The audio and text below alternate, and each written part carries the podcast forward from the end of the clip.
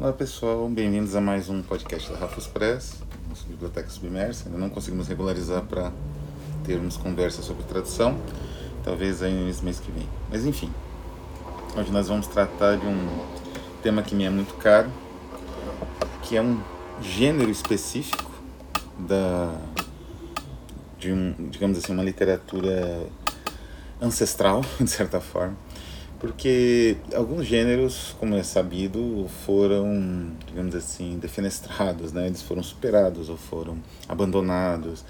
O mais famoso é a tragédia. A morte da tragédia gerou vários livros, vários estudos, né? Desde o Steiner até muitos outros aí, buscando por outro lado a sobrevivência das tragédias em elementos tão díspares quanto as peças do Samuel Beckett, as peças do uh, Garcia Lorca, alguns elementos do teatro pânico, né, do teatro do francês ali do quer dizer, exilados, né, sul-americanos espanhóis, né, do grupo Panique. Mas existem outros gêneros que também sofreram, digamos assim, esse abandono e persistem no imaginário de uma forma ou de outra, né? Uh, os gêneros da Idade Média, especialmente, sofreram bastante com isso, porque a percepção de mundo da Idade Média, isso é muito interessante, não era exatamente uma percepção de mundo narrativa, né? Por conta da, desse predomínio inicial do cristianismo, que mudou, né? Isso a gente já debateu em vários programas anteriores, mudou a, a maneira de entendimento do mundo, né? Pelo menos no mundo ocidental por conta do fim das concepções pagãs, que eram concepções, como eu mencionei até quando eu falei um pouco do mito, né? Eram concepções calcadas em narrativas, né? Existia uma narrativa, uma longa narrativa, e isso vale para os gêneros literários da antiguidade de diversos povos, né? Como a saga, uma narrativa familiar, né? Uh, o épico é uma narrativa, digamos assim, de um determinado povo ou de um determinado momento histórico desse povo. Então, essas eram narrativas que configuravam o universo. O cristianismo, especialmente, mais até que o judaísmo, ele se baseia não nessas narrativas que têm uma estrutura de linhagem e tudo mais, mas embora ele se aproveite um pouco disso, ele se baseia muito mais numa noção de ordenamento, de estruturação do mundo a partir de elementos da criação, porque esse mundo vai acabar. Esse mundo vai chegar um momento em que ele será renovado. As pessoas mortas vão despertar, Deus vai julgar todo mundo, não é? E esse momento não está muito longe, assim pensavam as pessoas na Idade Média. Então, na Idade Média, na Idade Média ocorreu um predomínio das listas vamos dizer assim, era o ir da, da catalogação. O universo, para fazer sentido, ele não era mais dependente de narrativas, né? digamos assim. Não existia uma narrativa que explicava o surgimento do totem, do deus, da linhagem. Né? Agora era uma, digamos assim, era o mundo se abria e o indivíduo ele tinha que detectar os sinais de Deus no, ou do diabo, claro, evidentemente, nesse mundo. Então, para isso se valia de listas, né? E essas listas geraram gênero, é, geraram gênero, eles configuraram, né, estruturaram gêneros, gêneros muito específicos, né, gêneros literários muito específicos da Idade Média que se perderam completamente. Alguns sequer são lembrados, né? Então são os lapidários, os uh, livros como a Legenda Áurea, né, que são uh, catálogos ali das vidas de santos, são os, uh, as Imago Mundi, né, que eram espécie de tradução do universo, né, às vezes na forma de mapa, uh, de uma forma mais ou menos esquemática para entendimento, o nome de estudo, né, Imago Mundi. É, e principalmente, talvez o grande gênero desse momento histórico, que é a transição da antiguidade, né? Na antiguidade já começou-se, né, a imaginar que talvez fosse necessária uma catalogação dos elementos para a compreensão deles. Embora a forma como se deu na antiguidade, no, no, no início, os primeiros filósofos ainda na antiguidade, antes do cristianismo, fosse um pouco diferente. Conforme isso foi avançando na, no período medieval, as configurações foram, foram se alterando. E chegando naquilo que eu falei, nessa contemplação do mundo, com uma lista na mão, para você poder entender os fenômenos divinos e os fenômenos telúricos, ou demoníacos, enfim, né, terrenos. E esse universo é o universo dos bestiários. Os bestiários eles foram provavelmente o grande gênero literário da Idade Média. Uh, tinham bastante saída, vamos dizer assim, eles eram se espalhar. Existem muitos bestiários. Era um, um, um, tipo de manuscrito, um tipo de livro que se espalhou rápido na Idade Média, né? As cópias, algumas cópias se aclimataram, né? Eles eram quase todos eram derivados do fisiólogo, né? Que era o bestiário grego originário. E aí eles foram se aclimatando em regiões diferentes com novas propostas, novas ideias que os próprios copistas, monges e tal traziam e interpolavam nos textos. Né? Então os bestiários eles foram ganhando uma riqueza conforme a Idade Média foi se desenvolvendo, né? especialmente a Alta Idade Média, eles foram ganhando uma riqueza gigantesca, né? tanto que de certa forma a cultura ocidental, especialmente naquilo que ela tem de monstruoso, vamos dizer assim, a própria noção de, de um monstro e do milagre, elas foram dadas por esse tipo de gênero literário. E os bestiários, especialmente, forneciam isso. E é interessante que, de certa forma, embora ele fosse uma lista, o bestiário ele acabou incorporando elementos míticos, porque é uma lista narrativa. São histórias que descrevem os animais e essas histórias estão dentro, enfeixadas nesse universo digamos assim, de é, enumerativo, né? de uma enumeração dos inúmeros fenômenos animalescos, por assim dizer, que preenchiam o planeta, que se espalhavam por todo o planeta e tudo mais. Tem uns cachorros latindo aqui, não sei se vai dar para ouvir no, no, no, no episódio, mas é por conta, talvez, de eu estar falando de bestiários.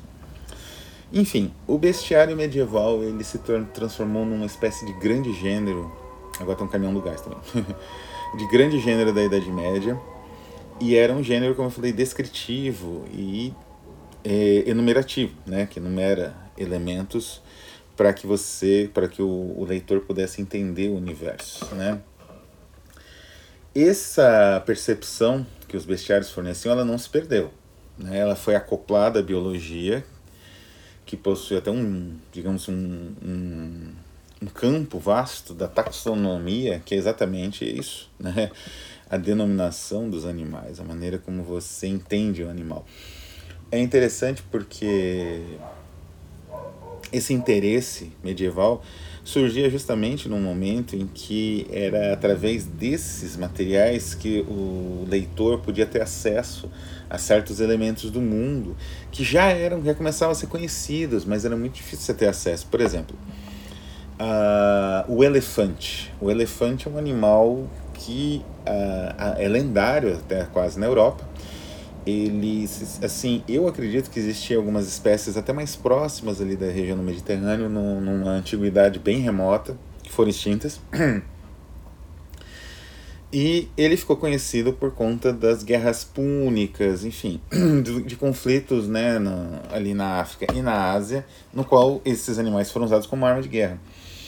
Mas a maioria do europeu, um europeu que mora, por exemplo, na Inglaterra ou no interior da França, ele não tinha ideia do que era um elefante. Então o bestiário, ele, ele moldou essa imaginação, né? Então uma série... Existem muitos estudos que falam, por exemplo, do rinoceronte e do unicórnio. Então é, era como se fosse uma leitura poética do mundo, não é? Daí a beleza do, do, do bestiário e daí a relação direta por ser uma, uma espécie de forma de, de, de digamos assim, um espelho, como se usava muito esse termo na, na, na, época, um espelho do mundo, uma vitrine do mundo, o bestiário ele também se tornou célebre pela parte visual dele, não é? Um dos mais célebres bestiários iluminados, feitos de iluminura, é o famosíssimo bestiário de Oxford, né?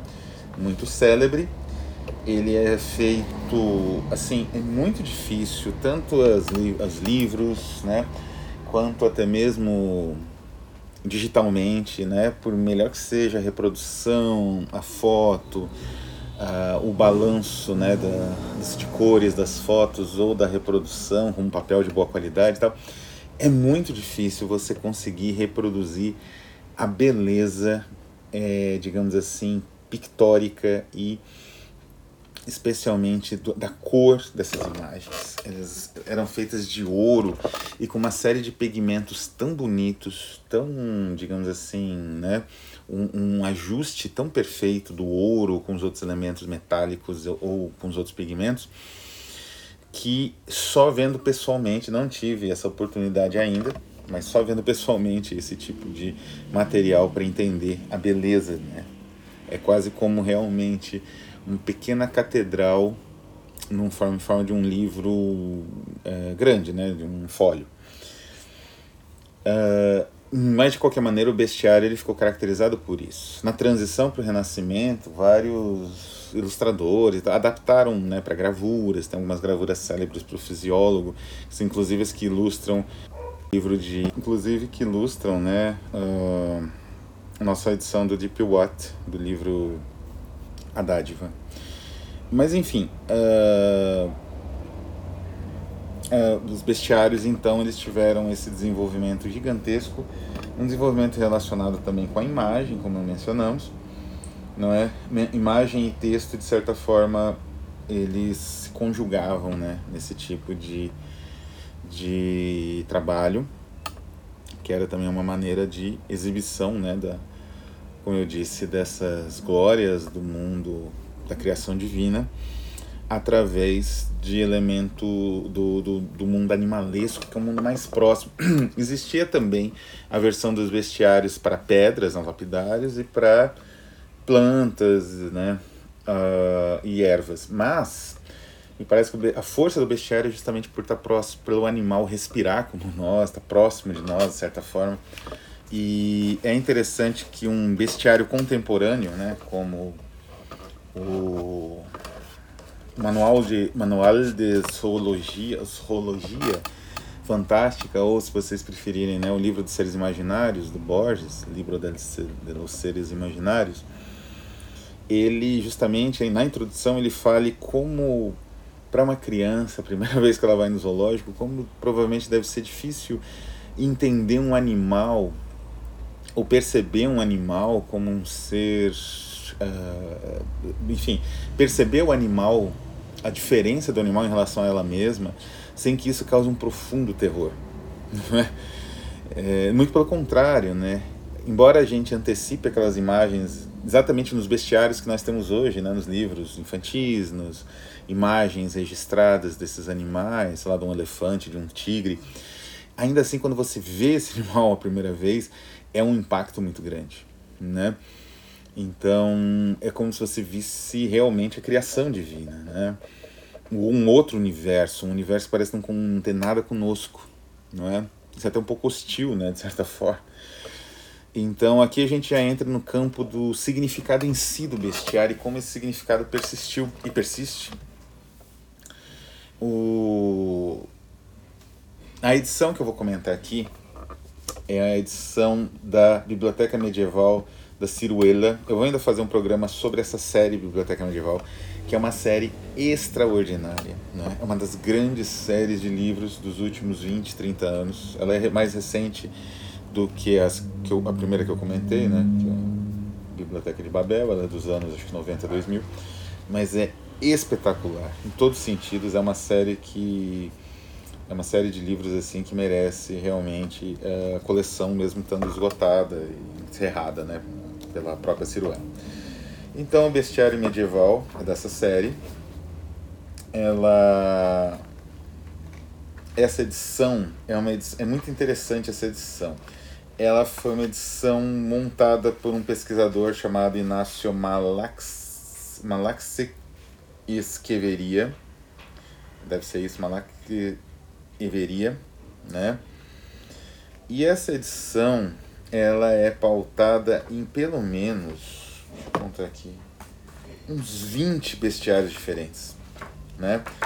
O que que o, o nosso amigo Inácio, que sobrenome é muito difícil de pronunciar, ele fez? Ele dividiu o bestiário medieval em elementos. Tem o telúrico, o aquático, o aéreo, o ígneo e os monstros e híbridos que não entram, né? Que seriam combinações. Então ele utilizou uma, uma divisão, digamos assim, usual na época, com outra divisão relacionada com a, a, a ideia de composição, também era bastante frequente né, na criação desses monstros. A ilustração é feita por um apêndice só com imagens do bestiário de Oxford, na máxima qualidade possível. E o livro é espetacular, porque é interessante a variação, como eu falei, essa variação regional todos os bestiários, aparentemente, eles trabalham, como eu disse, a partir principalmente de Plínio. Plínio.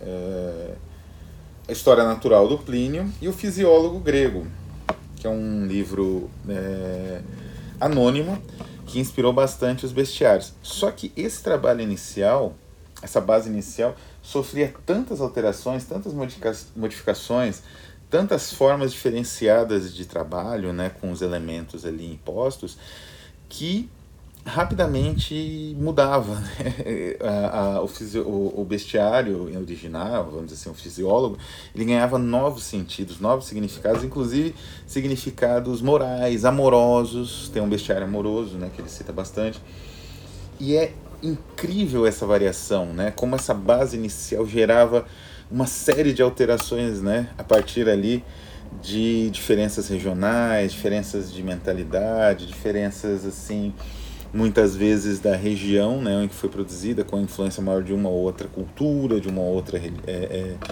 visão herética e por aí vai. É incrível como esse livro mapeia, né, para a pessoa interessada nisso, ele mapeia a a, riqueza da Idade Média, né? Eu acho que a Idade Média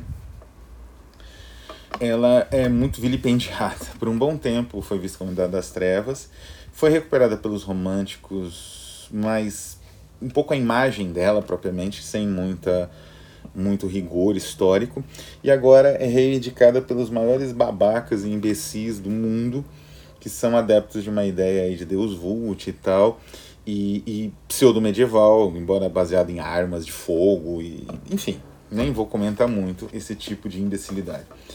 Mas a Idade Média foi um período riquíssimo, não é? embora paupérrimo em certos aspectos, riquíssimo em outros, como qualquer época humana.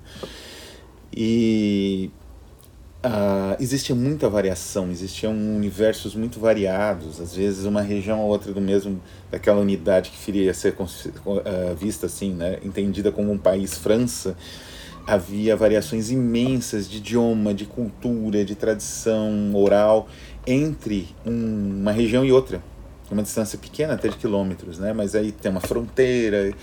Então, essas variações, essas, digamos assim, flutuações são captadas exemplarmente pelo bestiário medieval do Inácio Despescador, né? Então, ele, ele utiliza, né? Assim, e é muitas citações, ele tem aqui um quadro de citações dos textos traduzidos, são mais de 30 textos assim que ele traduziu fragmentos e foi compondo esses animais, né? Porque cada um desses dessa, nessa divisão de bestiário que eu mencionei, telúrico, aquático, ígneo, aéreo e monstros e entram os animais. Então, por exemplo, no telúrico tem o tigre, o elefante, o leão, a pantera, né? os símios. No aquático, a baleia, o pelicano, o delfim, o cisne, né? no aéreo a águia, o grifo, a, a avestruz, né? E no ígneo a fênix e a salamandra. Enfim. Ah, e nos, nos híbridos, né? Temos o dragão, a sereia, o centauro, né? O unicórnio, o onagro, o basilisco, etc. Bom, é um livro extraordinário, mas o que eu acho mais interessante, instigante e que foi importantíssimo no desenvolvimento da minha própria pesquisa nesse livro, Bestiário Medieval, que é um livro que eu guardo com um imenso carinho por conta disso, foi a maneira como ele, uh, o Inácio, né, sobrenome difícil de pronunciar, a maneira como ele percebeu como a, digamos, a organização do imaginário, ela não é tão, uh, digamos assim, facilmente estruturada como imaginavam uh, certas concepções mais mecanicistas uh, que eram muito em voga a partir até dos anos 40, né? E que foi necessário algum mecanicismo na percepção da literatura, mas especialmente o estruturalismo, né? Mas esse mecanicismo ele tem que ser superado, ele tem que ser, ele é só uma ferramenta para a gente ir mais longe, e a partir daí chegar a reflexões mais complexas, né? Então é isso mais ou menos que o pesquisador aqui que organizou percebe e é isso que ele critica, porque o homem medieval ele é muito difícil tentar imaginar que ele realmente pensava que uma uh, pudesse nascer como em um caso aqui ovelhas em árvores. é meio estranho, né? Ele talvez, obviamente, tivesse uma série de crenças específicas da época dele, uh, totalmente em desacordo, seja com a, a ciência da época, seja com a filosofia da época, e baseada em superstição, em, em mitos locais, em lendas locais, etc. Mas isso não quer dizer que ele não percebesse a realidade das coisas, né? Quer dizer, que ele soubesse a diferença entre a árvore e um animal, por exemplo, entre um vegetal e um animal. Ele simplesmente tinha uma percepção diferente dessa, dessas continuidades, não é? E o, o bestiário servia para ele tentar assim, se encaminhar nesse mundo que ele não conhecia completamente. Então ele sabia que, de certa forma, uma baleia-ilha provavelmente era uma, uma interpretação de um animal muito grande que enganava os marinheiros de alguma forma, não é? E que existe, devia existir alguma, algum, não que existia alguma verdade nisso, porque ele também não via nesses termos, mas que isso correspondia mais ou menos a um animal descrito, que existia um animal grande no mar chamado baleia. Então é mais ou menos assim, né? Era uma aproximação diferente do texto, mas principalmente era uma crença no textual diferenciada, não é? É muito diferente, uh, uh, certas questões não se colocavam simplesmente, né? Sei lá, se a Terra é redonda ou plana.